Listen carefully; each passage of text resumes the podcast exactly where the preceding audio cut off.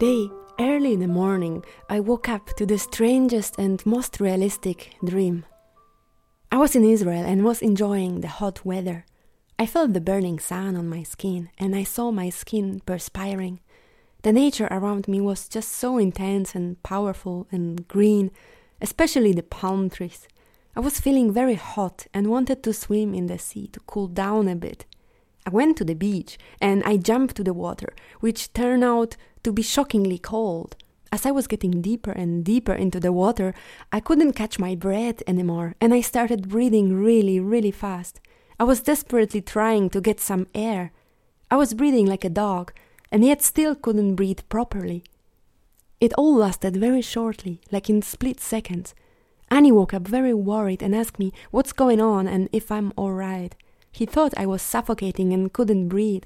He was seriously alarmed. I told him resolutely and seriously the water in Israel is really cold, and he quickly realized it was just my dream. He assured me that the water in Israel is warm. It's the Mediterranean after all. And this is how my dream ended. I was not scared anymore. I didn't feel the cold water anymore. The water in Israel is warm.